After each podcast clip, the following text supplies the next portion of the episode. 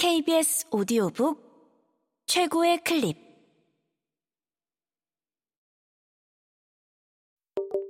KBS 오디오북.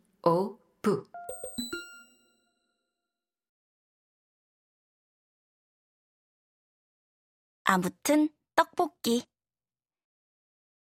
요조 지음. 성우 박하진 읽음 단란한 기쁨 어머니 백기녀와 아버지 신중택은 외식에 굉장히 배타적이다. 신중택은 IMF 때 시작된 사업의 몰락을 오랜 시간에 걸쳐 극복해보려다 결국 실패하고 현재는 청소관리 노동을 하고 있는데 그는 환갑도 지난 나이에 매일 출근하면서 학생처럼 백기녀가 싸준 도시락을 가방에 넣고 흔들흔들 들고 다닌다. 이것을 두고 신중택을 아내 혹사시키는 비정한 남편이라고 생각하면 안 된다.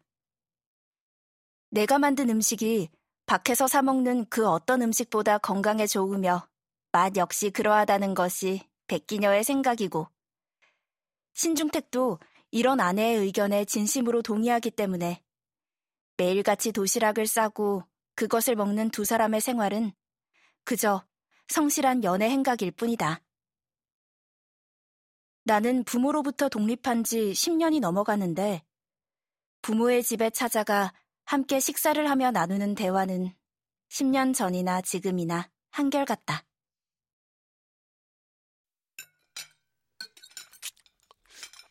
이 각각의 반찬들이 얼마나 기가 막히게 맛이 좋은지 신중택, 집밥 만능주의자 1위 감탄하면 이 각각의 반찬들을 직접 어떻게 키워서 어떻게 만들었는지 백기녀, 집밥 만능주의자 2가 생색을 내는 식으로 대화가 진행된다. 거기서 나의 역할은 중간중간 적당한 추임새들을 넣거나 신중택이 미처 짚고 넘어가지 못한 반찬을 집어먹으며 음, 내가 만들면 왜 이 맛이 안 나지? 라고 말하는 것이다. 이 두 집밥 만능주의자들은 1980년대 그들이 30대이던 시절에는 그래도 종종 외식을 즐길 줄 아는 부부였던 것으로 나는 기억하고 있다. 당시 둘의 페이보린 외식 메뉴는 아구탕이었다. 반면 그 시절 신수진 어린이는 경양식 돈가스에 완전히 빠져 있었다. 이 취향의 차이를 우리는 다음과 같이 해결했다.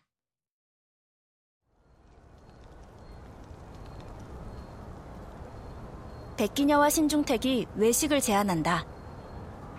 나는 기쁜 마음으로 두 사람의 손을 한쪽씩 잡고 집을 나선다. 서울 미아동에서 출발한 우리는 슬슬 걸어 삼양 사거리에 도착한다. 익숙하고 단란하게 어느 건물로 들어간다.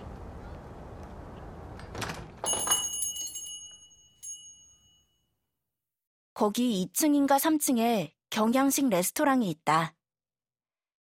어두컴컴한 구석자리, 쿠션감 좋은 소파에 점프하듯 뛰어올라 내가 앉으면 두 사람은 입구에서 익숙하게 돈가스 하나를 주문하고 미리 계산을 마친다. 그리고 나에게 손을 흔든 뒤 천천히 등을 돌려 어둠 속으로 사라져 간다.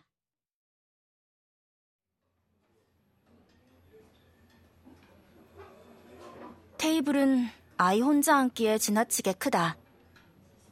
나 신수진 어린이는 옆에서 다른 가족들이 단란하게 식사를 하거나 말거나 뻘쭘함도 외로움도 쓸쓸함도 예끼 비켜라.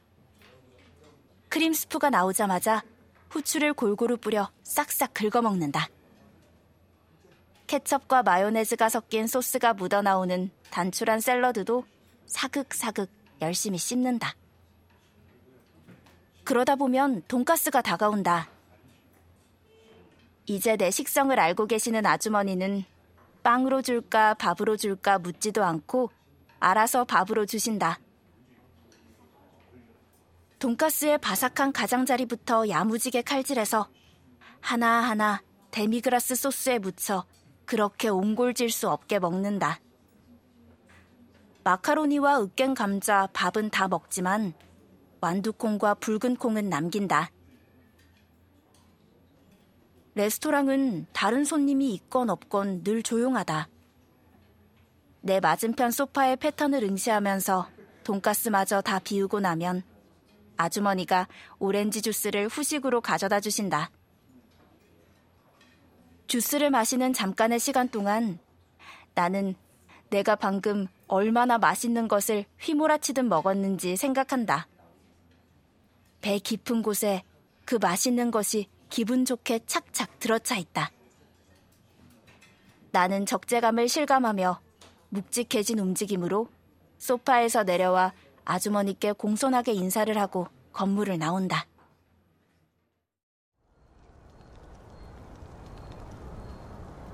삼양동 쪽으로 조금 걷다가 오른편으로 나 있는 좁은 골목으로 나는 익숙하게 들어선다. 거기에는 오래된 아구탕 집이 있다.